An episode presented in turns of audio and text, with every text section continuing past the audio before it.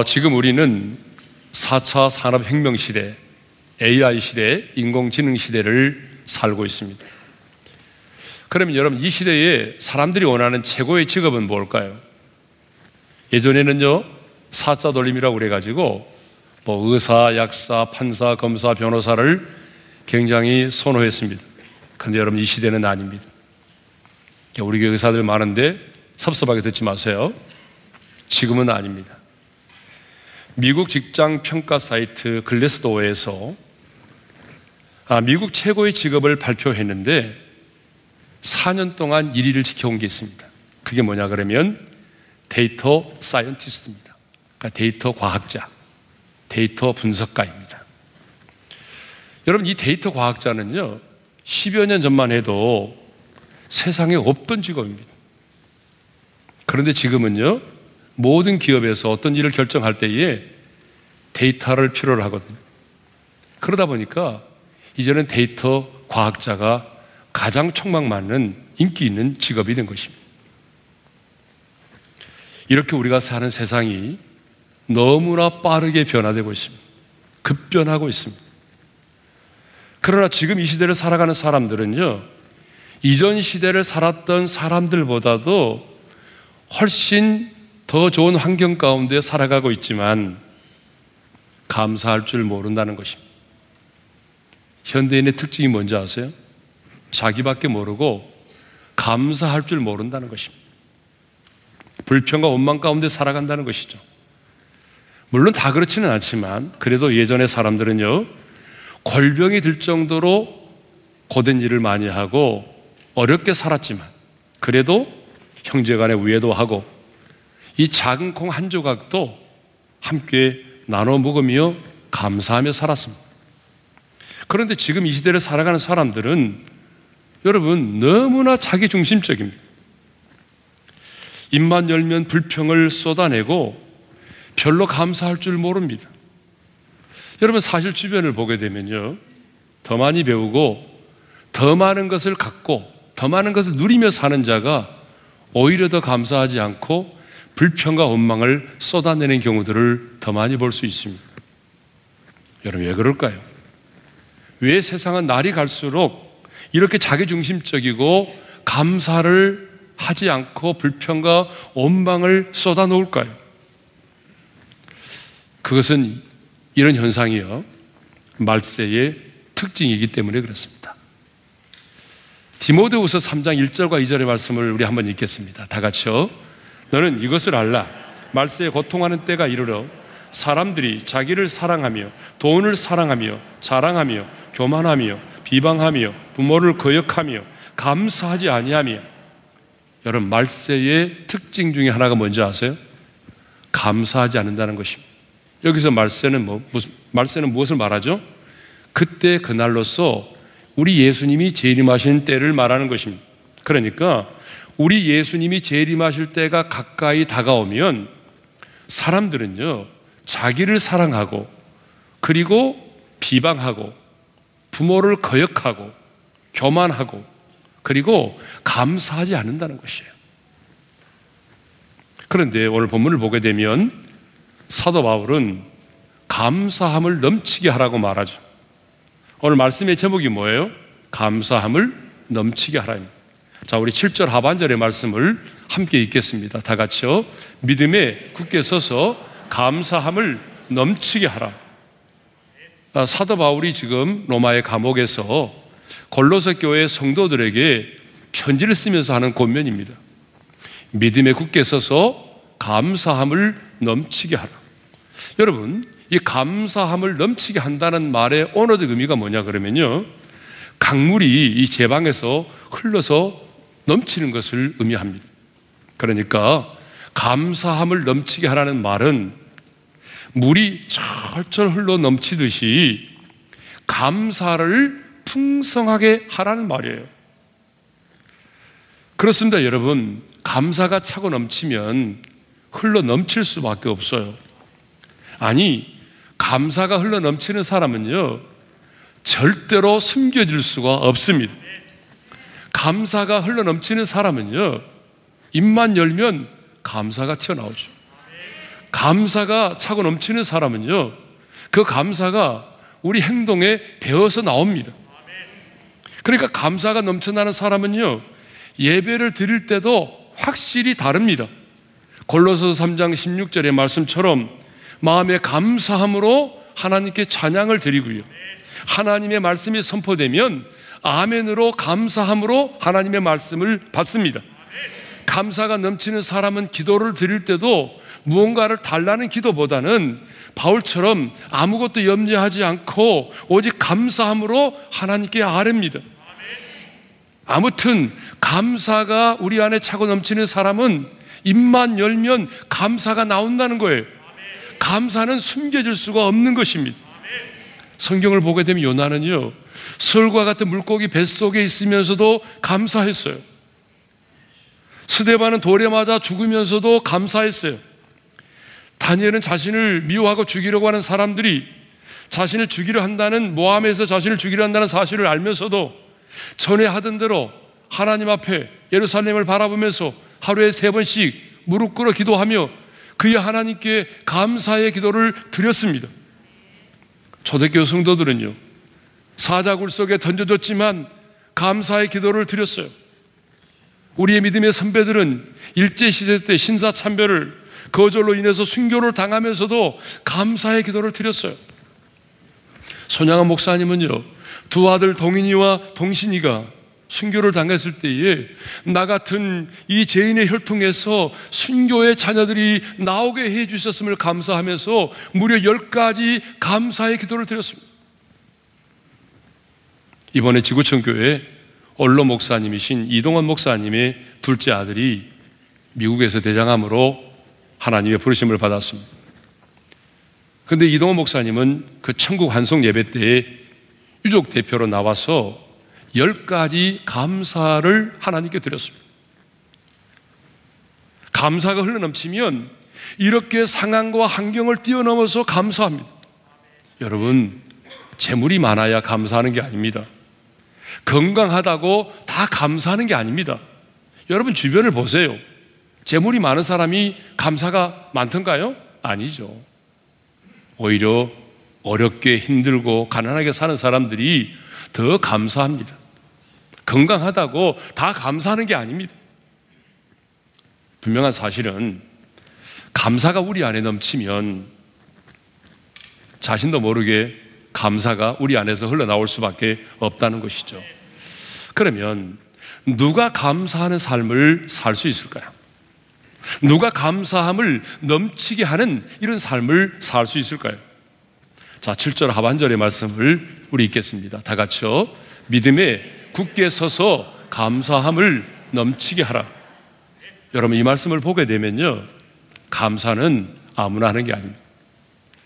믿음에 굳게 선 자만이 여러분, 감사가 넘치는 삶을 살 수 있습니다. 이것을 보면요. 감사는 어떤 상황과 환경과 조건의 문제가 아닙니다. 감사는요, 결국은 내 마음의 문제이며, 감사는 믿음의 문제입니다. 감사는 아무나 하는 게 아닙니다. 믿음에 굳게 선 자만이 감사가 넘치는 삶을 살 수 있습니다. 믿음에 굳게 서서 어떤 상황 속에서도 하나님을 신뢰하는 자만이 어떤 상황 속에서도 감사할 수가 있습니다. 여러분, 아무리 믿음 생활을 오래 했어도요, 뭐 교회 안에서 직분을 가지고 있어도요, 오늘 내가 믿음에 굳게 서 있지 못하면 상황과 환경에 따라 흔들립니다. 그리고 상황과 환경에 따라 흔들리는 사람은 절대로 감사할 수가 없습니다. 여러분 생각해 보십시오. 지금 내 믿음이 흔들리고 있는데 어떻게 감사가 나오겠습니까? 하나님에 대한 사랑이 의심이 들고, 아, 정말 하나님 나를 사랑하시나? 왜 하나님이 나를 사랑하면 이런 일이 벌어지지? 하나님에 대한 사랑이 의심이 들고, 하나님이 나를 버리시는 것 같은 느낌이 드는 사람이 어떻게 감사가 넘치는 삶을 살겠습니까? 출애굽한 이스라엘 백성들처럼 한두 번은 감사할 수 있겠죠. 그러나 출애굽한 이스라엘 백성들을 보십시오. 여러분 홍해를 건너는 기적을 경험했고 매일 하늘에서 내리는 만나와 매출하기를 먹고 사는 기적을 경험했음에도 불구하고 그들은 어려운 일을 만나면 그들은 하나님을 원망하고 지도자를 원망했습니다. 그러나 사도 바울을 보십시오. 옥중에서 이 편지를 썼던 사도 바울을 보십시오. 그런 기쁜 감옥에 갇혀 있지만 감옥 속에서도 여러분 기쁨과 감사의 노래를 하나님께 올려드렸습니다. 이 말은 무슨 말입니까? 감옥이라는 상황 속에서도 흔들리지 않았다는 얘기죠. 그렇습니다. 여러분. 믿음의 굳게 선 사람은 막 세상이 막 흔들리고 사람들은 뭐 주님을 떠나도 믿음에 굳게 서 있는 사람은 흔들리지 않습니다. 그러므로 여러분, 내 믿음이 어떤 믿음인지를 알려면 어려운 상황을 만났을 때 내가 어떻게 반응하는지를 보면은 내 믿음의 정도를 알 수 있습니다. 여러분 평탄할 때 여러분의 믿음은 가짜입니다. 진짜가 아니에요. 내 인생 가운데 이해할 수 없는 어려운 일을 만났을 때 과연 내가 그때 어떻게 반응하는지를 보게 되면 내 믿음의 정도를 알 수가 있어요. 인생의 풍랑 앞에서 내 믿음이 송두리째 흔들리고 기도마저도 할 수가 없다고 한다면 여러분은 믿음의 굳게 선 자가 아닙니다. 여러분 감사는요 아무나 하는 것이 아니에요. 믿음의 굳게 선 자만이 할 수가 있습니다. 그러므로 저는 우리 오륜의 지체들이 믿음에 굳게 선 하나님의 사람들이 될 수 있기를 주님의 이름으로 축원합니다. 왜냐하면 감사는요 믿음의 결과요, 믿음의 열매요, 믿음의 표현이기 때문에 그렇습니다. 감사와 믿음은 언제나 정비례합니다. 자, 그러면 우리가 믿음에 굳게 선 자가 되려면 어떻게 해야 될까요? 믿음에 굳게 선 자만이 감사가 넘치는 삶을 살 수 있다고 했는데 그러면 우리가 어떻게 하면 믿음에 굳게 선 자가 될 수 있을까요? 여러분, 우리가 믿음에 굳게 서려면요. 첫째로 그리스도 예수를 주로 받아야 되는 것입니다. 자, 우리 6절의 상반절의 말씀을 읽겠습니다. 시작. 그러므로 너희가 그리스도 예수를 주로 받았으니 자, 여기 받았다는 말이 나오죠. 믿었다고 말하지 않고 받았다고 말하잖아요. 이 받았다는 말은 무슨 말이냐면 마음으로 깊이 받아들여서 자신의 것으로 취했다 그 말입니다. 그러니까 그리스도 예수를 주로 받았다고 하는 말은 예수 그리스도를 내 마음의 문을 열고 확실하게 내 인생의 구주와 내 인생의 주인으로 그분을 영접했다는 거예요. 골로새 교회 성도들은요. 에바브라를 통해서 선포되는 복음을 듣고 그리스도 예수를 주로 받았습니다.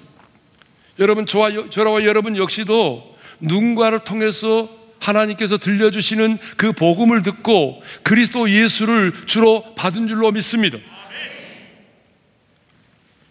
그리스도 예수를 주로 받음으로 예수 그리스도가 내 인생의 구주가 되고 예수 그리스도가 내 인생의 주인이 되었습니다.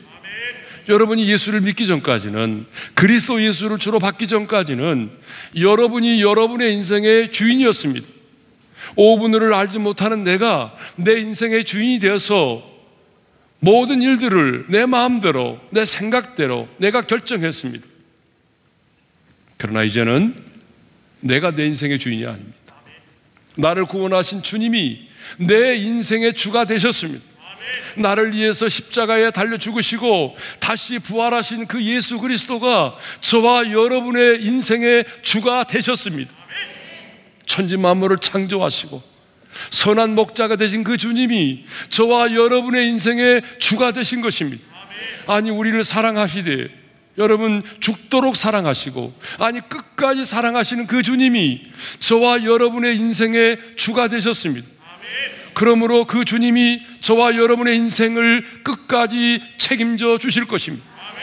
우리의 영혼 육체의 장막을 벗고 이 땅을 떠나는 내 인생의 마지막 순간에도 내 인생의 주가 되신 주님이 내 영혼을 붙드시고 내 영혼을 책임져 주실 줄로 믿습니다. 세상에 이보다 더 큰 은혜가 어디 있습니까? 세상에 이보다 더 큰 일이 어디 있습니까? 세상에 이보다 더 큰 기적이 어디 있습니까? 제가 늘 말씀드렸잖아요. 이 세상에 내 인생의 가장 큰 기적은 내가 오늘 예수를 믿고 있다는 것입니다. 예수 그리스도를 주로 받았다는 거예요. 이게 내 인생의 가장 큰 기적인 줄로 믿습니다. 여러분의 인생 가운데 최고로 잘한 일이 뭐예요?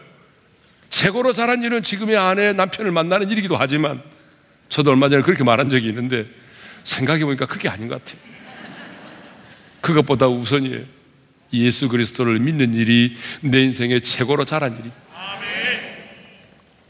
자, 믿음의 국계 선자가 되려면 가장 먼저 뭐 해야 되죠? 그리스도 예수를 주로 받아야 돼요. 그 다음 두 번째로는 그 안에서 행하는 삶을 살아야 돼요. 그리스도 안에서 행하는 삶을 살아야 돼요. 6절의 말씀을 읽겠습니다. 시작.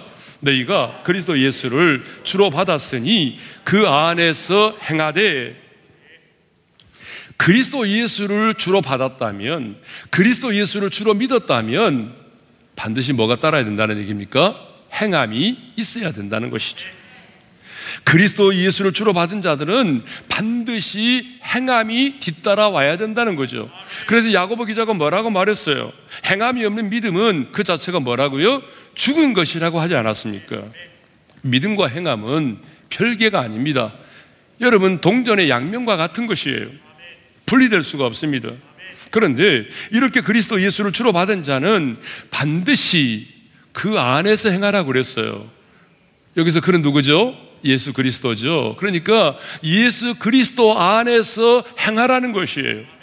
그러면 여러분 예수 그리스도 안에서 행한다는 것은 무엇을 의미할까요? 그 안에서 행하라고 하는 말은 모든 일을 행함에 있어서 어떤 일을 결정함에 있어서 예수 그리스도가 중심이 되는 것을 의미합니다. 예수 그리스도가 내 인생의 주라면 내가 예수님과 연합되어 있다고 한다면 이제는 어떤 일을 결정할 때에 어떤 일을 이루고자 할 때에 그 일의 모든 근거와 이유와 목적이 바로 예수 그리스도가 되셔야 한다는 것입니다. 예를 들어 보겠습니다. 자, 골로새 3장 17절을 읽고 예를 듣겠습니다. 다 같이 시작. 무엇을 하든지 말에나 일에나 다 주 예수의 이름으로 하고 그를 힘입어 하나님 아버지께 감사하라. 무엇을 하든지 간에 말에나 일에나 주 예수의 이름으로 하라고 그랬잖아요. 자, 예를 들겠습니다. 내가 누군가를 돕는 선행을 하고 싶어요. 자, 선행을 할 때도 내가 그냥 선행을 하는 것이 아니고 예수의 이름으로 선행을 해야 된다는 것입니다. 나를 구원해 주신 그 구원의 은혜에 감격하는 마음으로 선행을 행해야 된다는 것입니다. 여러분, 그게 세상 사람들의 선행과 우리의 선행이 다른 것입니다. 내가 누군가를 용서할 때도, 용서한다고 할 때도, 그래, 아, 내가 용서하지 않으니까 마음이 불편하네, 찝찝하네. 그래서 마음이 불편해서 용서하는 것과 주님이 나 같은 죄인을 용서해 주셨기 때문에 나도 그 주님의 용서를 근거로 이 사람을 용서해야지. 그렇게 용서하는 것은 다르다는 거죠. 그러니까 우리가 누군가를 용서할 때도 찝찝하기 때문에 내가 용서하는 것이 아니라 주님이 나 같은 죄인을 용서해 주셨기 때문에 그리고 그 주님이 나에게 용서를 하라고 명하셨기 때문에 내가 용서를 하는 것입니다. 여러분 기도를 드릴 때도 세상 사람들은 자기가 원하는 것을 얻기 위해서 드리지만 우리는 하나님과 우리 사이에 가장 유일한 중보자이신 예수님의 이름으로 기도하는 것입니다.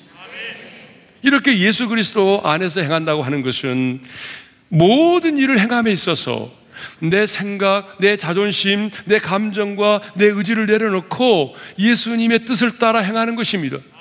한마디로 딱 말하면 예수님 안에서 행하는 것은 이겁니다. 주님이라면 어떻게 하셨을까라는 질문을 던지며 사는 것입니다.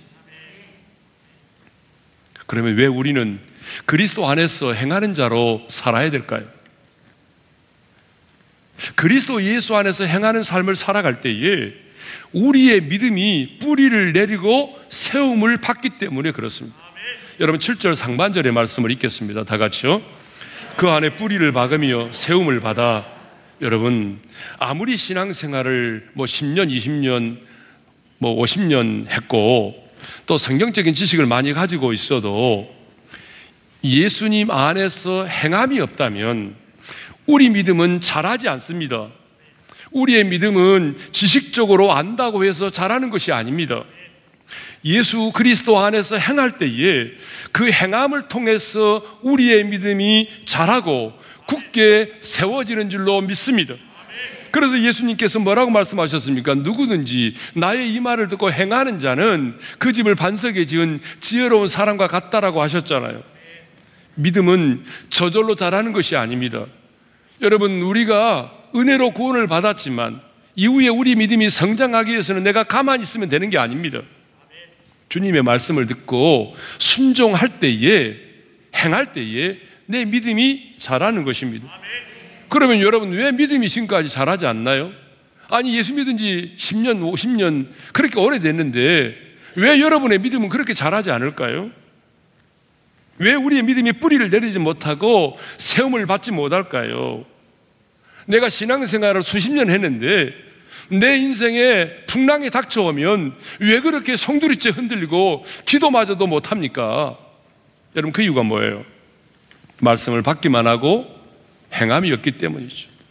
그래서 본문에도 교훈을 받은 대로 이 말은 하나님의 말씀을 실천한 대로 그 말이에요.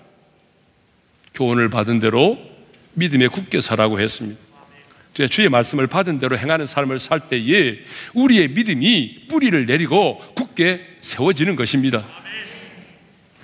자, 그러면 왜 우리는 감사가 넘치는 삶을 살아야 할까요? 왜 하나님은 사도 바울을 통해서 우리에게 믿음에 굳게 서서 감사가 넘치는 삶을 살라고 그렇게 권면할까요?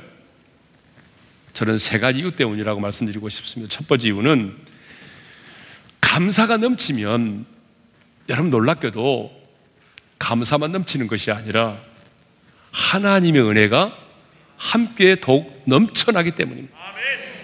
하나님의 은혜가 넘쳐나면 하나님께 큰 영광을 돌리기 때문이죠. 이건 제 얘기가 아닙니다. 성경에 기록되어 있어요. 고린도후서 4장 15절의 말씀을 읽겠습니다. 시작. 많은 사람의 감사로 말미암아 은혜가 더하여 넘쳐서 하나님께 영광을 돌리게 하려 함이라. 여러분 제가 그 세 단어를 표시를 했잖아요. 감사와 은혜와 영광. 여러분 이 세 단어가 함께 연결되어 있습니다. 감사하면 감사로 말미암아 은혜가 더욱 넘쳐나게 된다는 거죠. 여러분 은혜가 더욱 넘쳐나면 하나님께 영광을 돌리게 되겠죠. 여러분 내가 감사를 하면 예전에는 그것이 당연한 건 줄 알았는데 감사를 하기 시작하니까 그것이 하나님의 은혜임을 깨닫게 된 거죠. 내가 걸을 수 있는 거, 말할 수 있는 거, 들을 수 있는 거, 오늘 물을 마실 수 있는 거, 소화를 시킬 수 있는 거, 이 모든 것들이 예전에는 당연한 건 줄 알았는데 감사를 하다 보니까 뭐예요? 그게 하나님의 은혜임을 깨닫게 되는 거죠. 하나님의 은혜를 깨닫게 된 거니까 뭐예요? 하나님께 더 영광을 돌리게 되는 거죠. 그래서 시편 기자는 감사로 제사를 드리는 자가 나를 영화롭게 하나니라고 말씀을 하고 있습니다. 감사는 이렇게 하나님의 은혜를 더욱 넘치게 만들고 하나님께 영광을 돌리게 하는 것입니다. 두 번째로 왜 우리는 감사가 넘치는 삶을 살아야 되느냐 하면 감사가 우리 인생 가운데 기적을 일으키기 때문에 그렇습니다. 제가 이전에도 이 말씀을 드린 적이 있습니다. 성경을 보게 되면요. 우리 예수님께서 어린 아이가 가져온 그 보리떡 물고기 두 마리를 가지고 축사를 하셨어요. 그리고 예수께서 떡을 가져 축사하신 후에 앉은 자들에게 나눠주라고 했어요. 그랬더니 5천 명이 먹고도 남는 기적이 일어난 거죠. 근데 여러분 잘 보세요. 주님은 기적을 행하기 전에 먼저 어린아이가 가져온 정말 별 볼 일 없는 그 도시락을 들고 축사를 하셨어요. 축사를 하셨다는 말이 무슨 말이죠? 감사의 기도를 드리셨다는 말이죠. 기적이 먼저가 아니라 감사가 먼저였습니다. 또 우리 예수님은 죽은 나사로를 살리시기 전에도 먼저 뭘 하셨어요? 감사의 기도를 먼저 하셨어요. 아버지요, 내 말을 들으신 것을 감사하나이다. 그리고 나사로야 나오느라고 명하셨어요. 그랬더니 죽은 나사로가 나왔잖아요. 여기도 보게 되면 자 기적이 먼저입니까? 감사가 먼저입니까? 감사. 여러분 감사가 먼저였어요. 이 말은 무슨 말이냐면 기적이 일어나기를 원한다면 감사를 먼저 하라는 거예요. 여러분 기적적으로 감사를 통해서 질병 가운데 고침받은 분들이 정말 많습니다. 오늘 두 사람의 간증을 예로 들겠습니다. 기적적으로 암을 치유받았다는 분의 간증입니다. 하루는 몸이 불편해서 병원에 가서 진찰을 받았습니다. 그런데 놀랍게도 이암 말기라고 하는 그런 판정을 받았습니다. 의사 소견에는 이제 병원도 병원 치료도 무의미하니까 죽음을 준비하라는 것이었습니다. 뭐 생각해 보니까 너무 기가 막힌 거예요.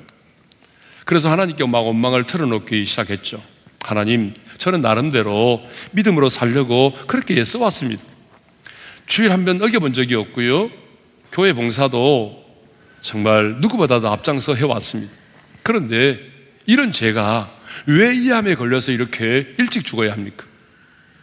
그런데 어느 날 성령의 감동으로 언젠가 들었던 담임 목사님의 설교의 한 부분이 생각이 났습니다. 하나님께서는 감사로 드리는 기도를 우선적으로 들으신다. 그러므로 응답받는 기도를 드리려면 먼저 감사로 시작해라. 그래서 이제 원망을 멈추고 억지로라도 감사하기 시작했습니다. 하나님, 아무리 생각해도 감사할 일이 없지만 좌우지간 감사합니다. 그래서 아까 우리가 그렇게 인사를 한 거예요. 좌우지간 감사합니다. 아니, 딱 하나 감사할 것은 감사하려고 몸부림치게 해 주신 것을 감사합니다. 그런데 놀랍게도 성령의 감동으로 감사의 문이 열리기 시작을 했어요. 감사할 것들이 하나, 둘 생각이 나는 거예요. 제 용서받은 거 너무 감사하고, 복된 가정을 이루어 지금까지 살아온 거 너무 감사하고, 여기까지 순탄하게 살아온 거 너무 감사하고, 좋은 교회 만나서 신앙생활 할 수 있는 거 너무 감사하고, 예전에는 무심코 지나갔던 것들이 다 이제는 감사의 기도의 제목으로 올려진 거예요. 이렇게 감사의 기도를 하다 보니까 마음이 막 뜨거워지기 시작했고, 더욱더 뜨겁게 기도할 수가 있게 된 거죠. 그렇게 감사로 기도가 깊어지던 어느 날, 감사를 기도를, 감사 기도를 드리는 중에 온 몸과 마음이 불덩이처럼 뜨거워지더니 병이 싹 나아버린 것입니다. 그래서 그분이 감사로 고침을 받고 난 다음에 이런 간증을 했다는 것입니다. 감사는 놀라운 힘이 있습니다. 감사가 암을 고쳤습니다. 감사가 내 인생을 새롭게 바꿔놓았습니다. 가이드 포스트에 소개된 또 한 사람을 소개하겠습니다. 이분은 미국인 남자인데요. 온몸에 암세포가 퍼졌습니다. 수술도 할 수 없게 되었고 어떤 항암 치료도 효과가 없었습니다. 그 사람 말했습니다. 이제 6개월 안에 당신은 죽습니다. 그런 마음이 참참했지만 뭐 어차피 죽을 것인데 조금 일찍 죽는 것 뿐이니 마음을 크게 먹기로 다짐했습니다. 그리고 예수님을 믿기 때문에 천국에 가게 되니 감사할 일밖에 없다고 생각을 했습니다. 그래서 그는 하나님, 아직 6개월이나 살 날이 남아있으니 감사합니다. 여러분, 이렇게 기도한 거예요. 생각의 전환이죠. 아직도 내가 6개월이나 살 수 있으니 감사합니다. 그리고 아내에게 말했습니다. 여보, 내가 6개월 후에 죽게 되었다고 슬퍼하지 말아요. 그리고 나를 죽을 남편 취급하지 말아요. 나는 앞으로도 180일이나 더 살 것이니까 살아있는 남편으로 생각하고 감사해요. 그리고 그는 하나님 앞에 기도했습니다. 한 달이 지났습니다. 아직도 하나님 제가 살 날이 150일이나 남았으니 감사합니다. 100일째 되는 날, 하나님, 아직도 제가 살 날이 100일이 남았으니 감사합니다. 여러분, 생각을 바꾼 거잖아요. 이제 6개월이 다 됐습니다. 의사가 말한 6개월 바로 그날입니다. 그는 하나님 앞에 이렇게 기도합니다. 하나님, 이제 오늘을 살고 천국에 갈 것이니 감사합니다. 그런데 죽지 않았어요. 그 다음날, 하나님, 하루를 더 살게 해주시니 감사합니다. 이틀째 되는 날, 하나님 이틀을 더 살게 해주시니 감사합니다. 사흘째 되는 날, 하나님 사흘을 더 살게 해주시니 감사합니다. 10일째 되는 날, 10일을 더 살게 해주시니 감사합니다. 1년이 되는 날, 1년을 더 살게 해주시니 감사합니다. 2년째 되는 날, 2년을 더 살게 해주시니 감사합니다. 지금은 죽었는지 모르지만 가이드 포스트에 이 글을 쓸 때까지는 죽지 않고 살아 있었습니다. 여러분, 감사하고 즐거워하니 암의 뿌리가 뽑힌 것이죠. 이렇게 감사는 우리 인생 가운데 많은 기적을 일으킨다는 것이죠. 자, 세 번째로 왜 우리가 감사가 넘치는 삶을 살아야 되느냐 하면 감사는 보이지 않는 힘이다라고 하는 것입니다. 그래서 우리 주위의 모든 것들을 끌어모으는 자석과도 같습니다. 여러분 어릴 때 그런 경험 있으십니까? 저는 그런 기억이 있습니다. 예전에 보게 되면 우리 초등학교 다닐 때 보게 되면 이렇게 말발굽 형처럼 되어 있는 자석도 있고 그 랬습니다. 그런 자석 가지고 막 흙놀이하고 모래에서 하게 되면요. 우리 눈에는 보이지 않지만 이 세부치가 새카맣게 붙어 있습니다. 여러분 눈에 보이지 않는데 자석은 그 안에는 세부치를 끌어당기는 것이죠. 여러분 감사가 그렇습니다. 감사는요. 내가 감사를 표현하기 시작하고 하나님의 감사를 드리기 시작하면 눈에 보이지 않았던 은혜들이 우리의 삶 가운데 드러나기 시작한다는 것입니다. 이전에는 그것이 은혜라고 생각하지 않았는데 이제는 은혜로 생각이 되는 거죠. 예? 지난 금요일 날 우리 청년이 간증했잖아요. 예? 그런데 그 친구가 뭐예요? 세례받기 전에 간증했거든요. 자기가 걷지 못했다는 거죠. 근데 여기서 기도도 받고 그리고 하나님의 은혜로 걷게 됐다는 거죠. 예? 아이돌 가수잖아요. 여러분, 예전에는 걸을 수 있는 게 당연하다고 생각했지만 우리가 감사를 하기 시작하면요. 그게 당연한 것이 아닌 하나님의 은혜임을 깨닫게 되는 거죠. 그래서 우리 삶 가운데 하나님의 은혜가 드러나기 시작합니다. 그래서 어떤 분은요, 감사는 하나님의 축복을 담는 그릇이다라고 말했어요. 그래서 여러분, 감사는요, 보이지 않는 힘입니다. 우리 인생을 변화시키는 힘이 있습니다. 우리 인생을 복되게 하고 우리 인생을 풍성하게 하는 힘이 있습니다. 아니, 감사는 하나님을 움직이는 힘이 있습니다. 감사는요, 내 자신을 변화시키는 힘이 있습니다. 그래서 감사요법이라는 책을 쓴 돈 베이커 목사님은요, 이런 말을 했어요. 감사는 환경을 변화시키지는 못한다. 그러나 태도를 변화시킨다. 여러분, 무슨 말이에요? 감사가 우리가 처해 있는 상황과 조건을 변화시키지는 못하지만 그러나 내 마음가짐을 바꾸게 만들고 나의 태도를 변화시키고 내 자신을 변화시킨다 그런 얘기죠. 실제로 그렇습니다. 우리가 아무리 감사해도 뭐 감사한다고 그래서 뭐 갑자기 하늘에서 돈다발이 떨어지는 게 아니잖아요. 감사한다고 그래서 갑자기 가난한 사람이 부자가 되는 거 아니잖아요. 아무리 감사해도 장애를 가진 사람이 정상이 될 수는 없잖아요. 다리가 없는 사람인데 감사한다고 그래서 뭐 다리가 생겨납니까? 아니잖아요. 또 아무리 감사해도 여러분 죄송합니다만 얼굴이 좀 못생겨도 못생긴 사람이 갑자기 감사를 하니까 막 눈이 커지고 쌍꺼풀이 생기고 미남미저가 됩니까? 아니잖아요. 그러나 감사하면 가난해도 부자 이상 행복한 삶을 살 수 있습니다. 감사를 드리면 장애가 있어도 정상인보다도 더 행복한 삶을 살 수 있습니다. 감사를 드리면 얼굴이 못생겨도 여러분 미남 미녀보다도 더 자존감을 가지고 당당하게 행복하게 인생을 살 수 있습니다. 사도 바울을 보십시오. 이 편지를 쓸 때 로마의 감옥에 있었거든요. 이미 나이도 60이 넘었어요. 게다가 몸에 지병도 있었고요. 감옥에서 옥사할 수도 있고요. 순교를 언제 당할지도 모르는 그런 상황 가운데 있었습니다. 하지만 그 감옥이라는 환경을 뛰어넘어서 기뻐하고 감사했습니다. 여러분, 그가 쓴 옥중서신을 보세요. 감사와 기쁨으로 충만해 있습니다. 여러분, 실제로 감사하면요, 우리 뇌가 변한다는 것 이미 의학적으로도 증명이 됐잖아요. 그죠? 예. 자, 여러분, 왜 우리가 감사하는 삶을 살아야 됩니까? 감사하면 은혜가 더욱 넘쳐나고 하나님께 영광을 돌리기 때문입니다. 왜 감사가 넘치는 삶을 살아야 됩니까? 감사할 때에 기적이 일어난다는 거죠. 왜 우리가 감사가 넘치는 삶을 살아야 됩니까? 감사는 보이지 않는 힘입니다. 그래서 하나님을 움직이고 내 인생을 변화시키는 놀라운 힘이 있습니다. 자, 주신 말씀 마음에 새기면서 찬양할 텐데요.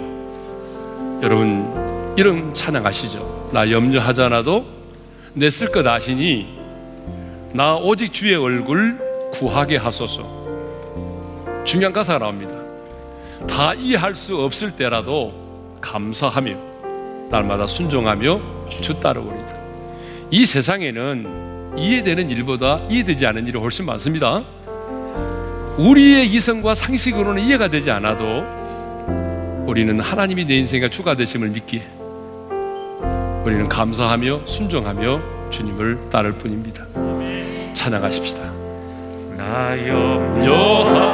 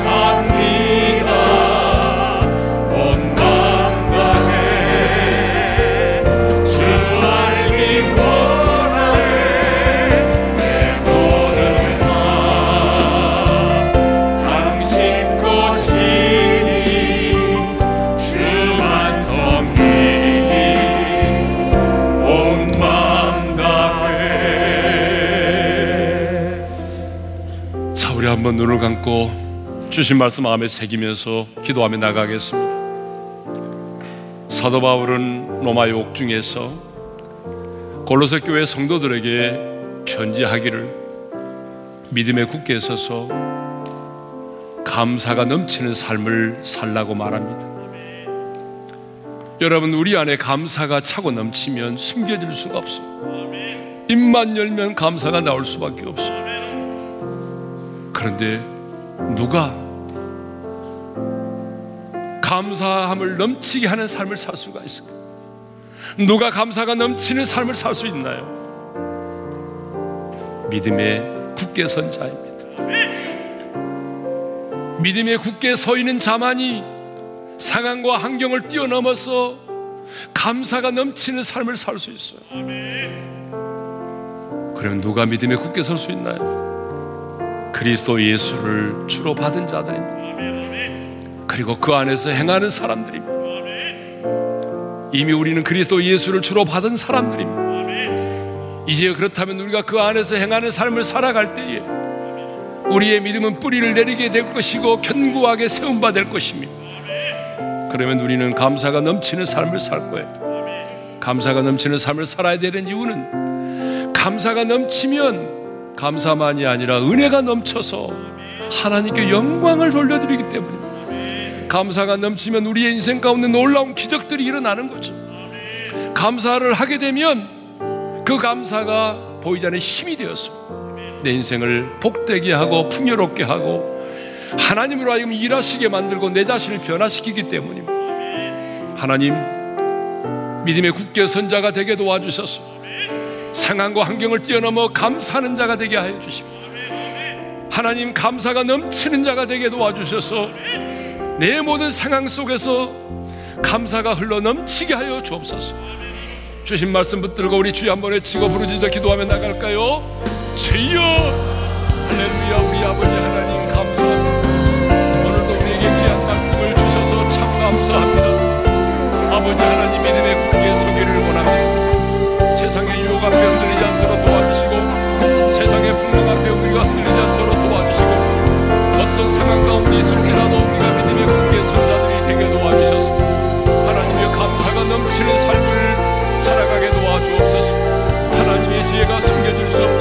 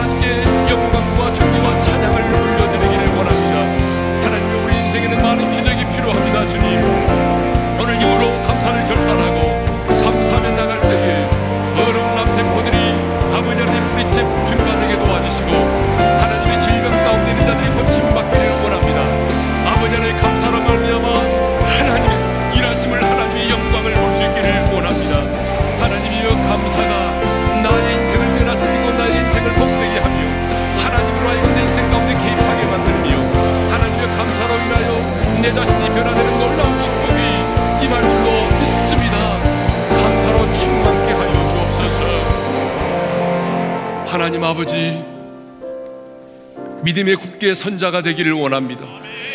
어떤 상황과 환경 속에서 흔들리지 않도록 도와주십시오. 그래서 감사가 넘쳐나는 삶을 살아가게 하여 주옵소서. 주님 우리가 그리- 그리스도 예수를 주로 받았사오니 이제 그 안에서 행하는 자들이 되게 하여 주셔서 우리의 믿음이 뿌리를 내리게 도와주시고 굳게 세움 받게 도와 주옵소서. 이제 우리가 감사하기로 결단하고 나갑니다 이제 우리 입술에 감사가 떠나지 않게 하시고 그래서 하나님 우리가 감사의 삶을 살아갈 때에 하나님의 은혜가 더욱더 넘쳐나게 하여 주시고 하나님께 영광을 돌려드리기를 원합니다. 주님 우리 인생 가운데는 많은 기적이 필요합니다. 아버지 하나님이여 감사하게 도와주시옵소서. 오늘 이후로 감사하며 나갈 때에 하나님 우리 안에 있는 모든 암세포들이 성령의 불로 녹아지게 도와주시고 암세포가 뿌리 뽑힘을 당하게 도와주시고 여러 가지 질병 가운데 고통당하는 자들이 고침받기를 원합니다 하나님의 그 감사를 통해서 관계가 회복되기를 원합니다 감사를 통해서 다친 것들이 열려지기를 원합니다 감사는 보이지 않는 힘임을 믿습니다. 하나님 우리 가운데 일하여 주시고 우리의 인생이 감사로 말미암아 변화되고 풍성해지고 복된 인생이 되게 하여 주옵소서. 이제는 우리 주 예수 그리스도의 은혜와 하나님 아버지의 영원한 그 사랑하심과 성령님의 감동 감화 교통하심이 믿음의 굳게 선자가 되어 감사가 넘치는 삶을 살기로 다짐하고 떠나가는 모든 지체들 위해 이제로부터 영원토록 함께 하시기를 축원하옵나이다. 아멘.